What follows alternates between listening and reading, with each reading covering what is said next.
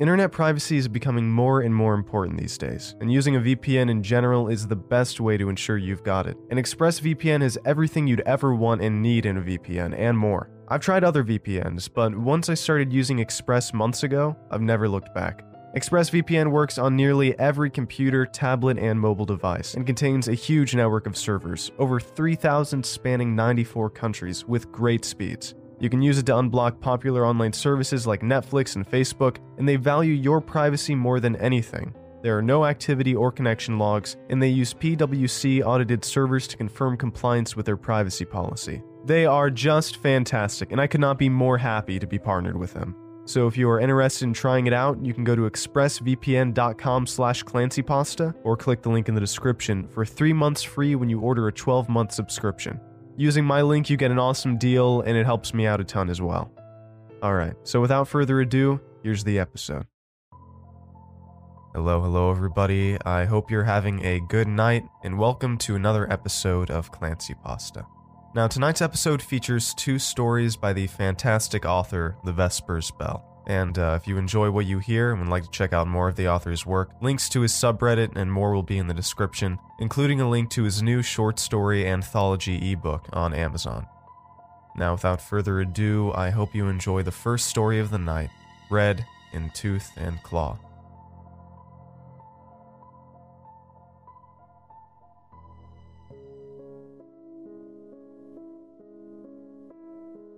When Seneca Chamberlain had first been taken down the little known road of Adder's Lane, it had been in a horse drawn carriage. Now he rode down its Byzantine twists and turns in an electric, semi autonomous luxury sedan, but Adder's Lane itself had not changed one bit. The road was long and winding, undulating and meandering like a serpent, as its name implied. It was made from dreary gray stones that had been laid down millennia ago by some forgotten druids, for reasons now remembered only by a few.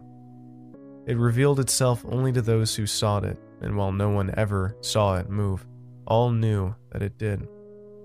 Those who lacked the power and will to command it would be led around in an infinite, ever shifting loop until either thirst or madness claimed them, unless they first dared to venture off the path altogether. That was practically suicide, though, since Adder's Lane was flanked by ancient, gnarled, moss draped trees on all sides, with a nearly opaque canopy overhead. It was an ancient, primeval forest that had once been fully of the earth, but now no longer quite belonged in a world where even the abyssal depths of the ocean bore some taint of human civilization. The Adderwood, however, remained untouched by both man and time, in some sense literally, so much so that it was not to be found on any mundane map. Seneca barely suppressed a shudder at the sound of a lone wolf howling somewhere in the distance. At least it wasn't on the lane this time. Even without horses to worry about, an encounter with the Adderwood wolves was never a pleasant experience. Due to the protean nature of Adder's Lane, one never knew exactly how long their trip would take. Speed was limited by the frequent turns and rough terrain, but that didn't really matter so much as how well the road submitted to the traveler's will. Seneca, however, studied occultist that he was, managed to complete the drive in under half an hour Adder's Lane graciously led him out of the woods and into the hollowed glade those old druids had sought so long ago. They had built a megalith there, or so Seneca had been told, but now in its place was a great stone manor house, practically a castle. There was no parking lot per se, but Seneca brought his car up as close to the front doors as he could get it. The doors opened slowly, revealing a pair of occultists in hooded crimson cloaks bound at their necks by a triple Ouroboros brooch. Sighing, Seneca stepped out of his car and went to fetch his passenger from the trunk. It wasn't as malevolent as it sounded. The passenger in question was no more than an undead brain in a vat, needing little in the way of space and air. That didn't stop him from wrinkling his gray matter at Seneca the instant the trunk was popped. Don't give me that. We can't exactly have you riding shotgun, now can we? Seneca asked rhetorically. Picking up the brain with both hands and closing the trunk with a tap of his foot, he headed up the steps to Adderman Manor. He's waiting, one of the occultists spoke softly, before shutting the door behind him.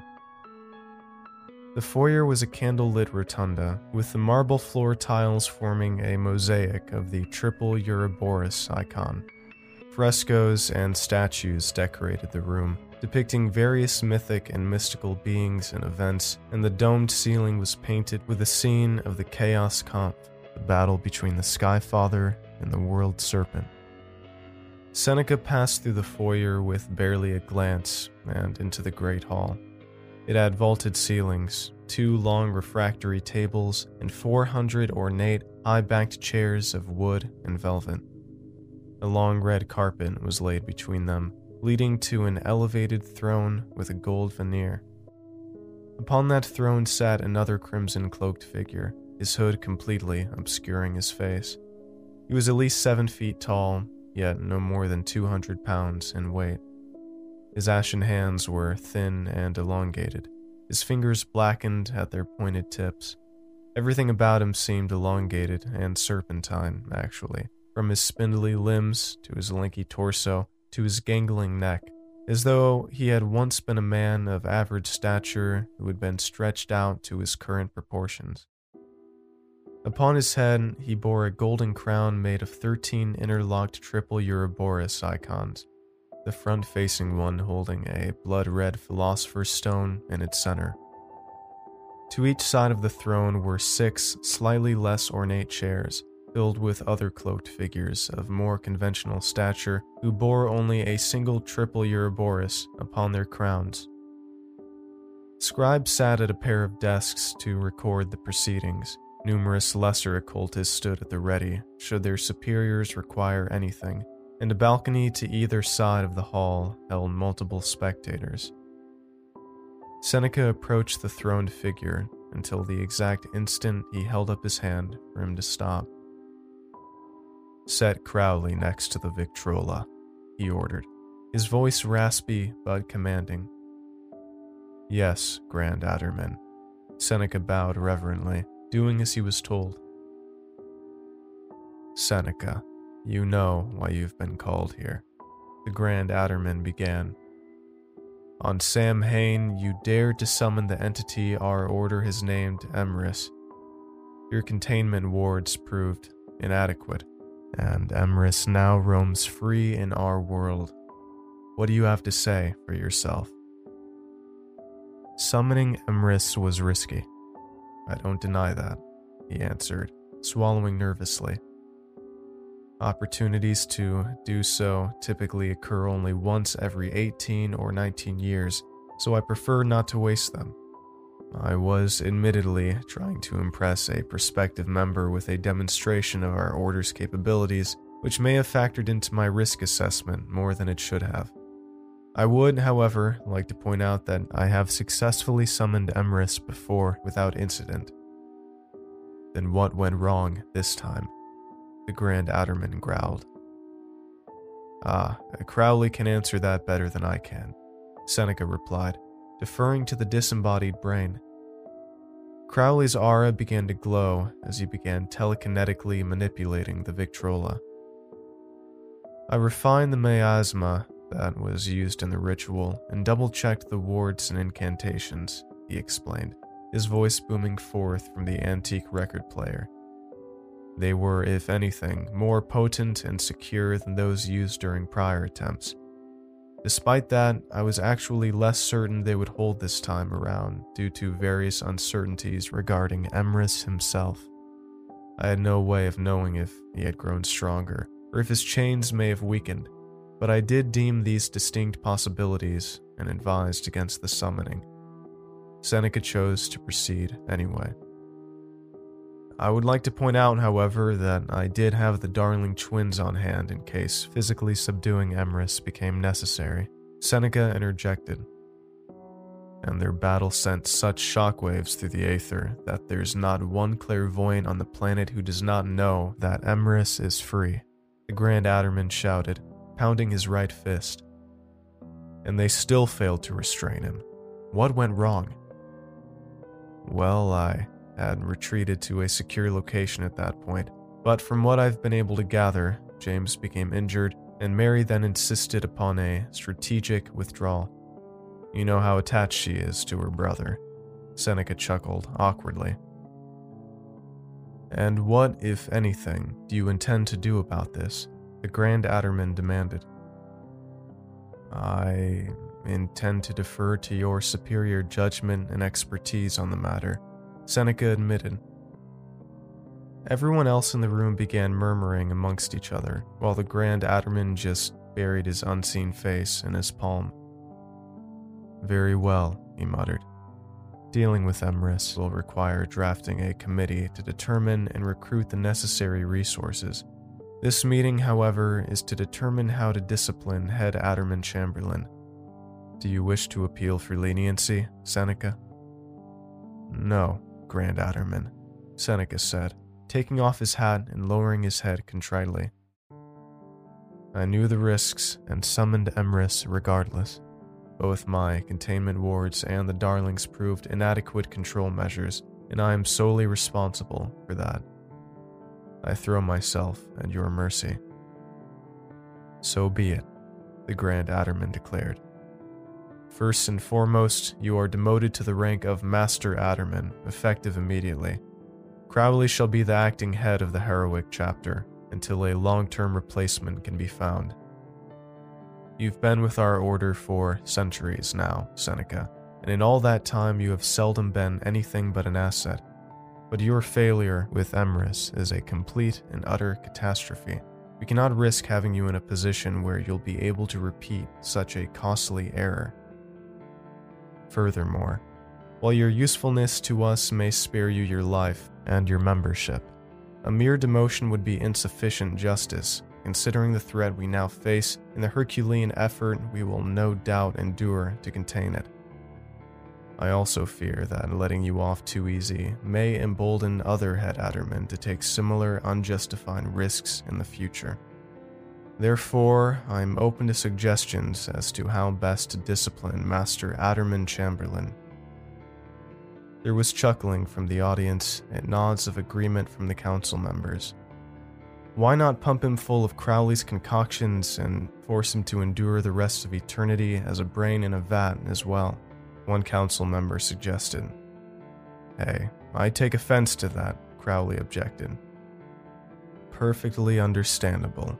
The Grand Adderman nodded condescendingly.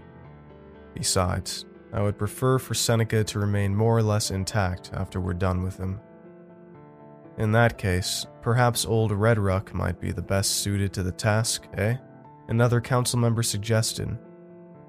Nods and murmurs of assent came from the rest of the council and audience alike. Even the Grand Adderman seemed taken with the idea. I shall see if he's available, he nodded. He grabbed a tall golden staff made from three intertwined snakes, the head of each pointed outwards in a different direction, and a luminescent bloodstone held between them. As he bowed his head and began chanting in a forgotten tongue, the entire manor house and everything in it seemed to dissipate like fog, leaving Seneca standing there in the glade. All around him now was the megalith of old, of yore, of that ancient before time when even the wise cannot distinguish between myth and history. It was a ring of large stones, each moss covered and weather worn, jutting up from the earth like the fingers of some buried titan, a hexagonal orifice carved into the top of each one. Seneca stood upon a hexagon platform in the center, with six stone altars all around him. On the altar before him stood a great shadowy demon, around the same height as the Grand Adderman, but far more muscular and proportionally built, his wings wrapped around him like a cloak. Its only truly distinct feature was a pair of burning red eyes, eagerly glaring down at Seneca in anticipation as its mouth twisted into a wicked grin. Hello, Redruck, Seneca sighed, having feared the dream demon would be his punishment from the start. You responded to your summons rather promptly, I must say. Oh, I was following the proceedings rather keenly, Redruck admitted with a playful shrug. It's not every day that someone of your standing falls so hard, so fast. What an absolutely hilarious blunder you've committed, Seneca. Not that I care about Emrys one way or the other. Your demotion, though, raises some interesting possibilities, though, doesn't it? Tell me, who do you think will replace you? Not Crowley, surely. A brain for a head would never do, since chapter heads need to be able to pass for mundane. The Ophion occult order has always been a bit ableist in that regard. The Darlings, either alone or together, are out too, I suppose. As powerful as they are, they aren't exactly stable. Who does that leave them? Thorn, maybe? But no, he never give up micromanaging that laboratory of his. Uh, no matter. It's out of both of our hands anyway, isn't it? Seneca stood there dejectedly, his head hung low. They're watching, I take it he muttered. You're still exactly where you were, yes, and they can all see me, Redruck nodded. Your fear of these woods was fresh in your mind, so it seemed a good place to start. Fear of the wolves, in particular. You've always been afraid of wolves, haven't you, Seneca? Ever since you were a boy in your family's country house, and you could hear them howling at the moon. The clouds overhead began to part, revealing a bright red blood moon. It throbbed like a living heart, with branching veins and arteries snaking off into the darkness, pulsating in time with its beat. Seneca heard the same wolf howl as before, only now that lone howl was answered by the rest of its pack. You never saw a wolf, though, until you were 13. It had been a harsh winter. The pack was starving, they had grown desperate enough to raid your stables. You awoke in the middle of the night to a cacophony of terrified neighing and ferocious growling. Young and brash, you grabbed your faithful blunderbuss without a second thought and raced for the stables. When you got there, it was so noisy, yet so dark, but there was just enough light for you to see what you wish you could have unseen.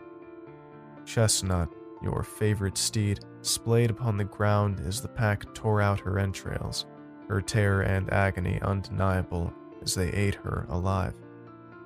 There were so many wolves there, more than you dared to count, and your blunderbuss was only good for one shot.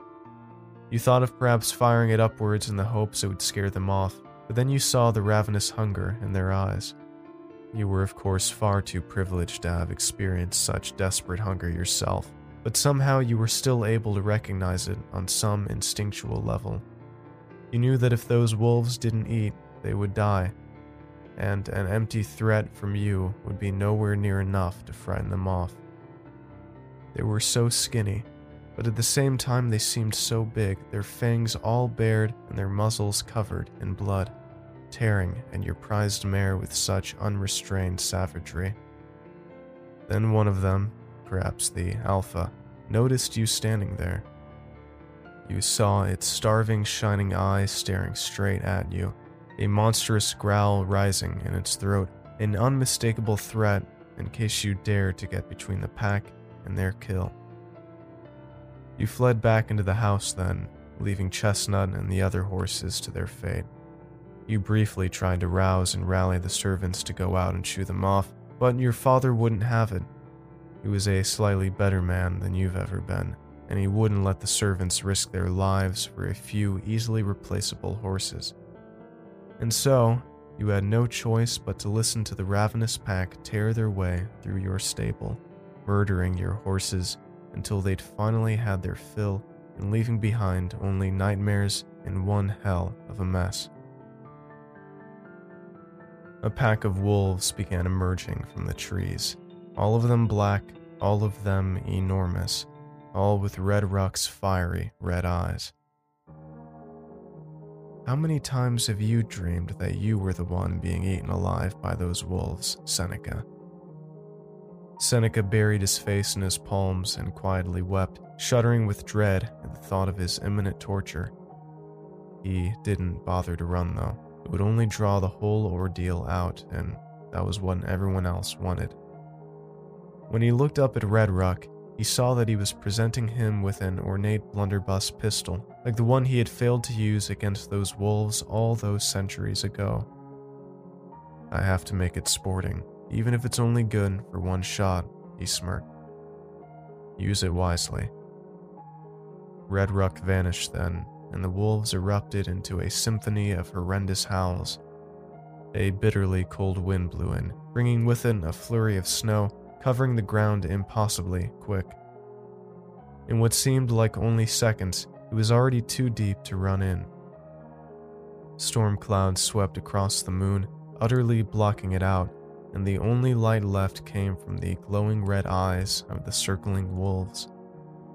Seneca debated with himself about whether or not to offer even a token display of resistance. He knew he had no power in the Dream Demon's realm, and that the blunderbuss's single bullet would be useless, even to end his own life. Redruck just wanted him to squirm, and dangling the possibility of escape, however fleeting or illusory, was only meant to make him fight until he could fight no more. Seneca's attention shifted away from the phantom wolves around him, now to the real wolves he had encountered so many years ago. His failure to fire his weapon then had been an admittance of impotence, an acknowledgement that those starving, mangy mutts trespassing upon his manor had more authority there than he did. They had cowed him into submission, and he had not even dared to try the same tactic on them. But then he had his estate to consider his family, his servants, his horses, all of whose lives may have hinged on his choices at that moment. Now, though, his choices counted for nothing, so he may as well make the choice that spared him as much of his dignity as possible. Pointing his weapon not at the wolves, but up towards the southern monolith, he fired. He fired, knowing full well the noise would not scare them off, but daring to try nonetheless, refusing to give in to fear as he had done when he was a boy. The first of the wolves came lunging at him, pinning him to the ground and tearing out his throat. His screams quickly turned to incoherent gurgles. His lungs began to burn from the lack of air, but yet he knew Redruck would not be so merciful as to let him die. The other wolves crowded around, clawing open his torso and pulling out his intestines and organs, their jaws crushing and shredding them like meat grinders.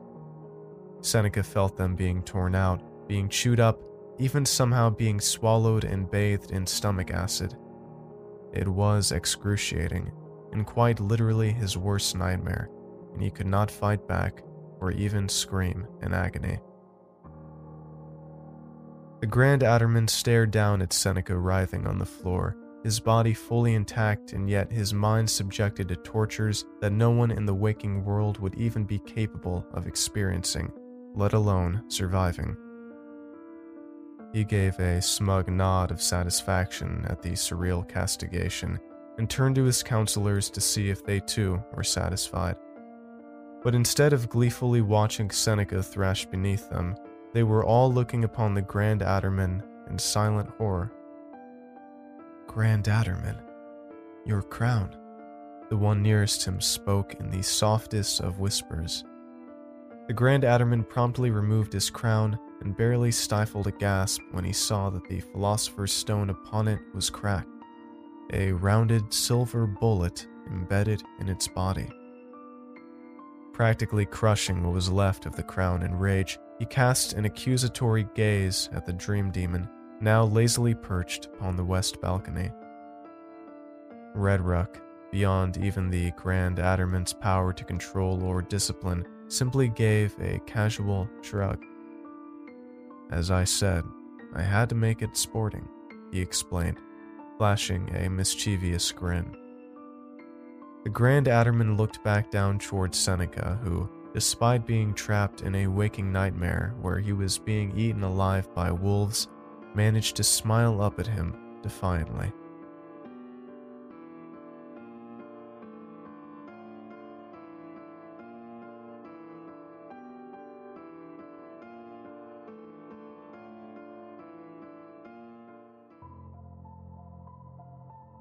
The Erebus Project, written by The Vespers Bell.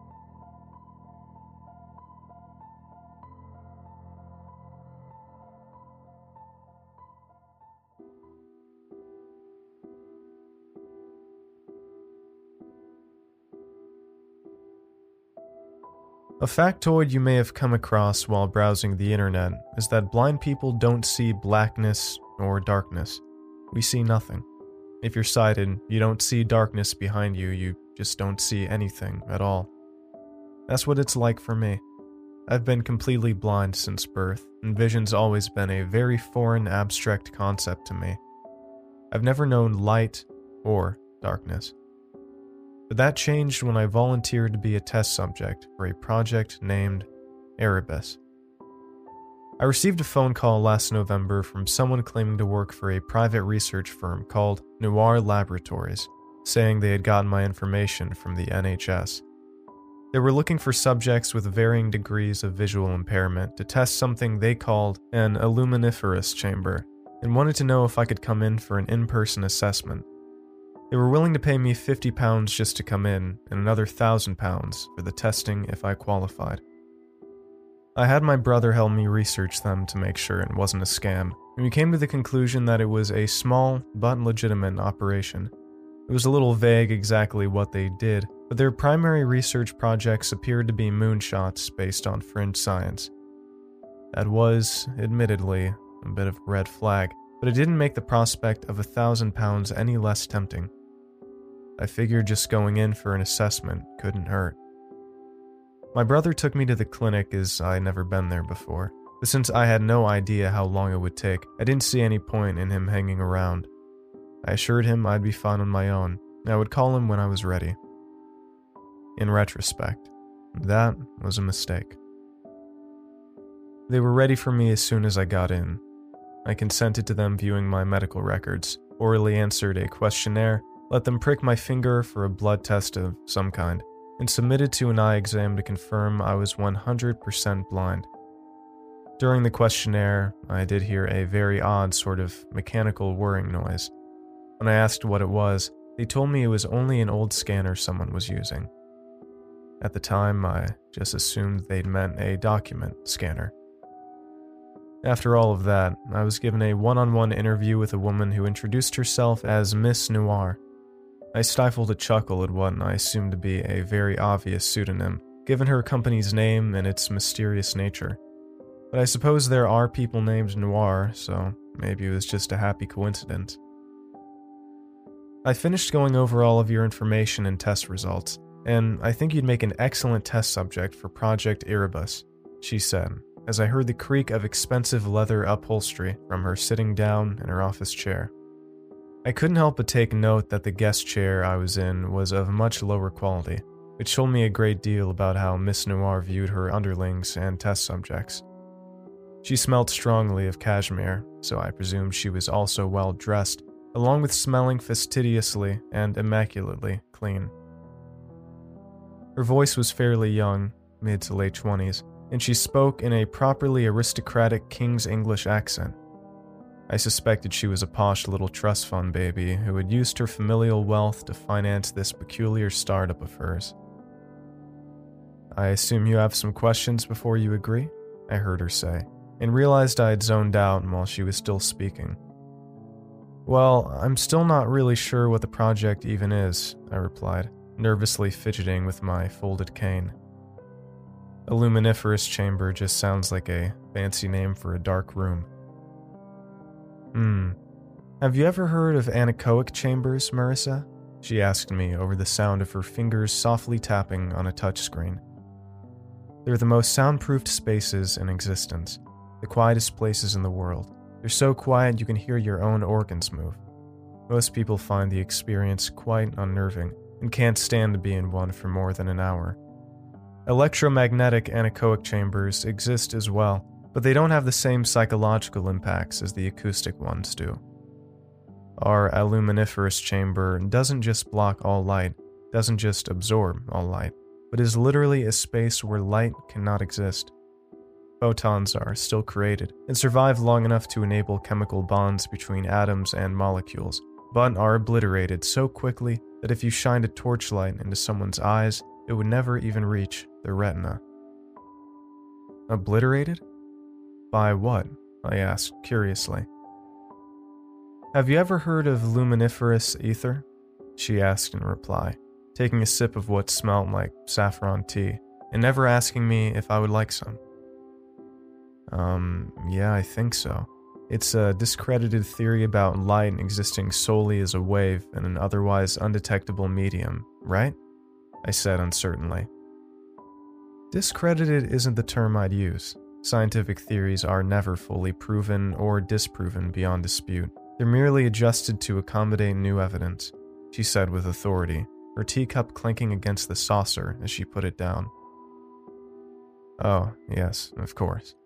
I smiled weakly, wondering what kind of pseudo-scientific nutter I'd gotten myself involved with. So, you're saying that your aluminiferous chamber works by modifying the luminiferous aether so that light cannot exist inside of it? That's the gist of it, yes, she answered, her chair creaking again as she leaned back in it. And as a result, it's the darkest place in the universe. Do you know that the human body is luminescent in the infrared spectrum? That means no matter where a person goes, they always have light with them even if they can't see it.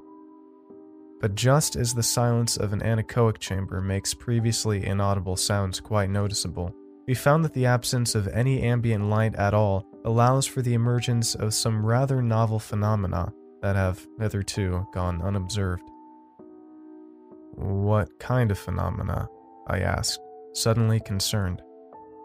For the sake of the experiment, I'm afraid I'll need you to be going in completely blind, she replied.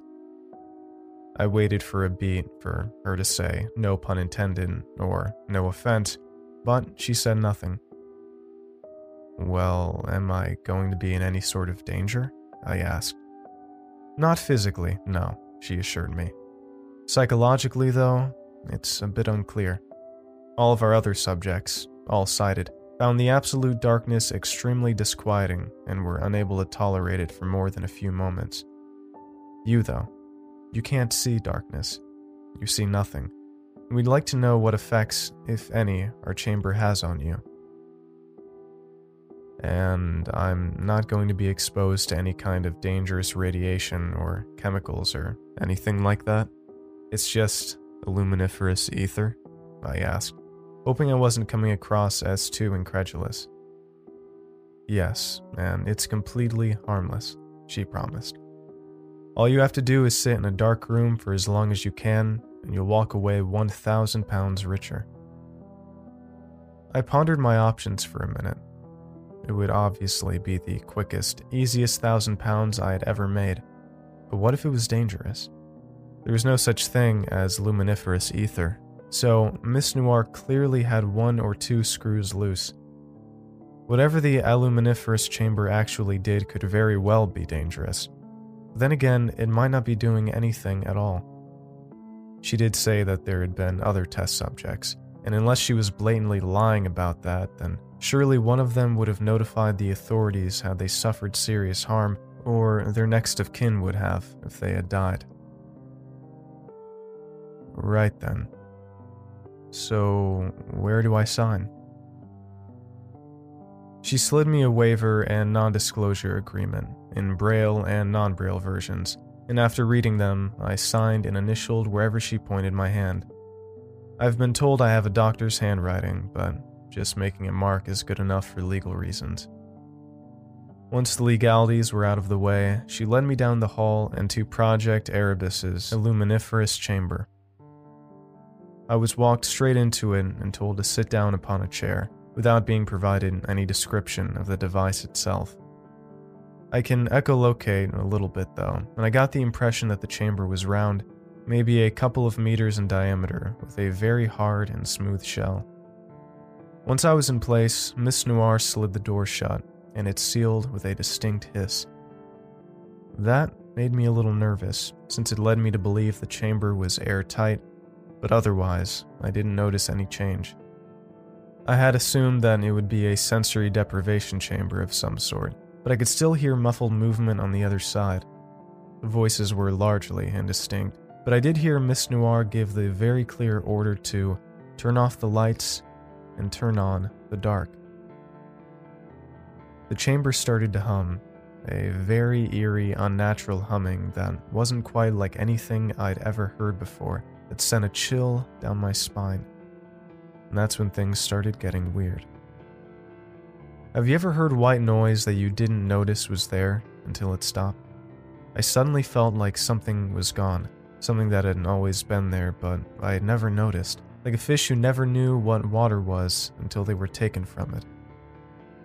There truly was no light within that chamber, and even though I had been completely blind since birth, I felt its absence. The perfect darkness that I felt enveloping me was creepy, but not immediately alarming. It was an alien sensation, and I didn't know what to make of it.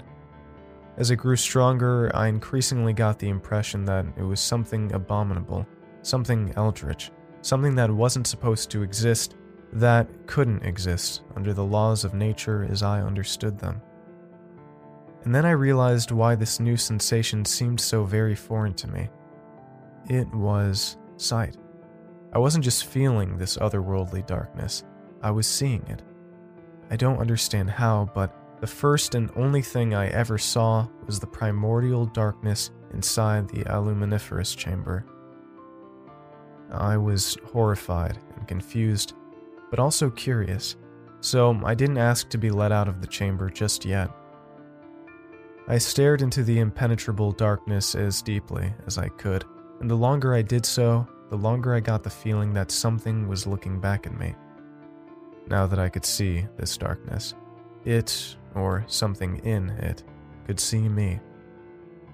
I took a sudden, deep, reflexive gasp loud enough for my echolocation to let me know that the chamber no longer seemed only two meters wide anymore. I couldn't sense the walls at all. I think that was because my brain was devoting all available processing power to make sense of this vision of darkness. People like me who have been blind from birth or young childhood really do have more acute non visual senses because our visual cortexes have rewired themselves to more thoroughly process our remaining sensory input. Now I was experiencing the opposite of that. All my other senses going numb as my visual cortex attempted to fulfill its intended purpose. It really was a cruel irony. I could see for the first time, and there wasn't one photon of light to see with. When I most needed my remaining senses at their keenest, they were dulled as the novel darkness demanded so much analysis from my brain. I tried to fight it, tried to listen, tried to echolocate to figure out what was in the darkness with me.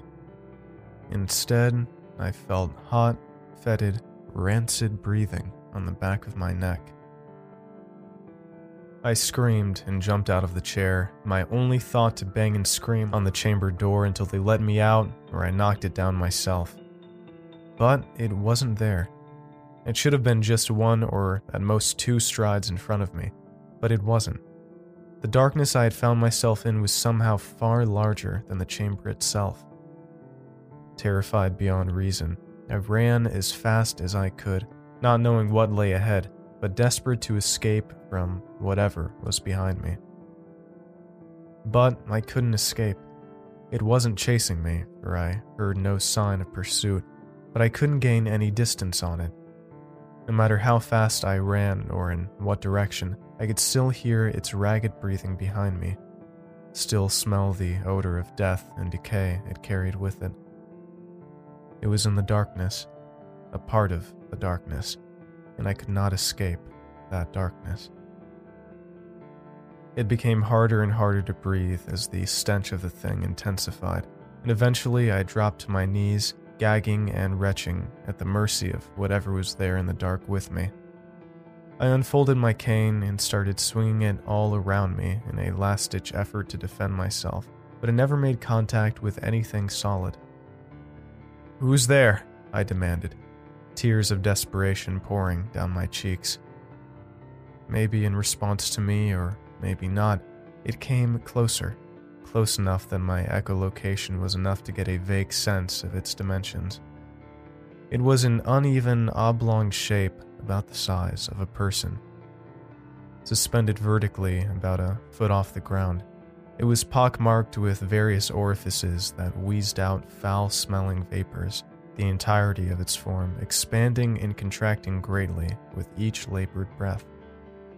It shuddered in what seemed like pain with each exhalation, but was otherwise quite lethargic and sluggish. It was right in front of me now, mere inches from my face. I was shaking, trembling, sobbing uncontrollably. What was this thing? This bizarre, otherworldly, alien thing, and what did it want? Did it mean me harm, or was it simply investigating an intruder into its territory? I just wanted it away from me, and since I couldn't flee, I decided that my only option was to push it away. Reticently, I slowly raised my hand and placed it upon the entity's body. Its flesh was soft and moist like kneaded dough, and warm like it had been left to rot out in the hot summer sun. It didn't react to my touch, so I pushed my luck harder and gave it a subtle nudge away from me. It didn't move one inch. Instead, I felt an eyeless human face emerge from the mass, its mouth hanging agape and askew. I screamed and fell backwards, trying my best to scuttle away, but still unable to put any distance between myself and that thing. And then the face started singing. It wasn't screaming exactly, but a ghastly, unnatural sounding wail that carried with it the slightest hints of harmony to indicate that it may have been music. And then another voice joined the chorus, and then another, and then another. It sounded like the creature was forming new faces all over its body, every one of them singing their soul shattering hymn. More voices came from behind me, another one of the creatures emerging from the darkness, already with a multitude of faces to join in the choir. At least three more drifted in from the sides, and I was completely surrounded now. Their voices just grew louder and louder, and I clasped my hands to my head in a desperate attempt to block it out. They're going to deafen me, I thought. No, please, God, no. I can't be blind and deaf. Please, no. Helplessly, I laid in the darkness, enduring the acoustic assault of the strange monstrosities that had accosted me, with no means of hope of escape. Mercifully, it seems that the technicians attending to the experiment were neither ignorant of nor apathetic to my plight. In an instant, the singing stopped, and the darkness was replaced by the complete absence of sight which I had known all my life. My ears were still ringing from the ghoulish music, so I didn't hear the door open, and I barely heard the lab assistants as they tried to console me and help me to my feet. What I did hear was that same mechanical whirring I heard earlier, this time accompanied by a bunch of excited jargon that meant nothing to me. They were scanning me and had scanned me earlier and were perfectly fine with doing it without asking or telling me. It made me wonder if I hadn't just escaped from one den of monsters to another.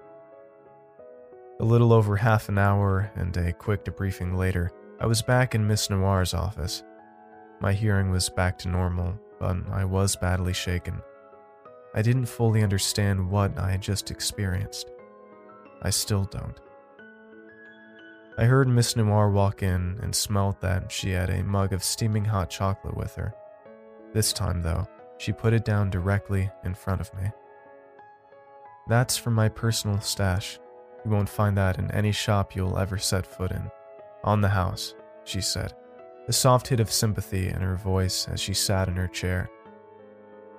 What the fuck just happened? I demanded. Marissa, I think I owe you an apology, she sighed. I thought that since you were blind, the effect of the chamber would be negligible, even non existent. It seems it actually affected you more severely than our sighted subjects, likely because you didn't have the luxury of confusing the darkness you were seeing with something mundane. But how could I see anything? And what the fuck was in there with me? I demanded. The darkness, the pure, true darkness created within the aluminiferous chamber, is primordial, so fundamental that any conscious entity can perceive it with or without visual sensory organs. She claimed dubiously. As for what was in there with you, that's a tad more speculative at this point. We think that they're made of some form of dark matter, a shadow ecosystem, and maybe even civilization composed of a kind of matter that doesn't interact with our own. We're completely invisible to each other, at least under normal circumstances. But when we create a space of true primordial darkness without any photons, that appears to allow for at least a degree of interaction. Our sighted subjects, they experience things as well, but not like you. I think it may be because you experienced the darkness in a way that they just didn't. And maybe through some kind of observer effect, you and those creatures became more real to each other than was otherwise possible. I let her words sink in for a minute. Those creatures, those monsters I had encountered in the chamber, were everywhere. They were everywhere, we just couldn't interact with them. I had experienced something that was otherwise impossible in that chamber, encountered the denizens of a shadow earth that I never should have met bloody dark matter aliens, and you didn't think that was something I needed to know before I agreed to this? I asked bitterly. You said all I had to do was sit in a dark room. I could have lost my hearing. Uh, I could have been killed.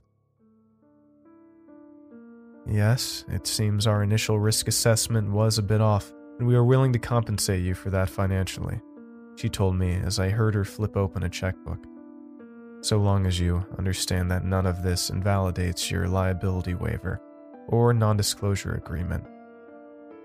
I scoffed in disgust and reached for the cocoa she had given me. It was rich and delicious and did calm me down a little. Even if I could somehow find a lawyer who would take such an outlandish case, or a court that would hear it, what chance would I have in a lawsuit against a firm with the resources to literally bend the laws of physics to their whim? Yeah, I understand. I nodded with a dejected sigh. Ever since then, I've been a blind woman who's afraid of the dark. I sleep with my bedroom light on now and always carry an LED light in my purse because if I'm in the dark too long, I start to feel that same warm, fetid breathing on the back of my neck. I think Miss Noir was right about there being some kind of observer effect involved in this. The shadow creatures and I know about each other now, and we can't unknow each other. This anchors us in each other's realities just enough that we no longer need perfect darkness to interact. Just regular darkness is enough for us to start to faintly perceive one another. Maybe they don't actually mean me any harm Maybe they're as afraid of me as I am of them. But I don't think so. Maybe it is just because they're so strange, but I can't think of them of anything other than monsters. I suppose that one day, when the lights finally do go out, I'll find out for sure.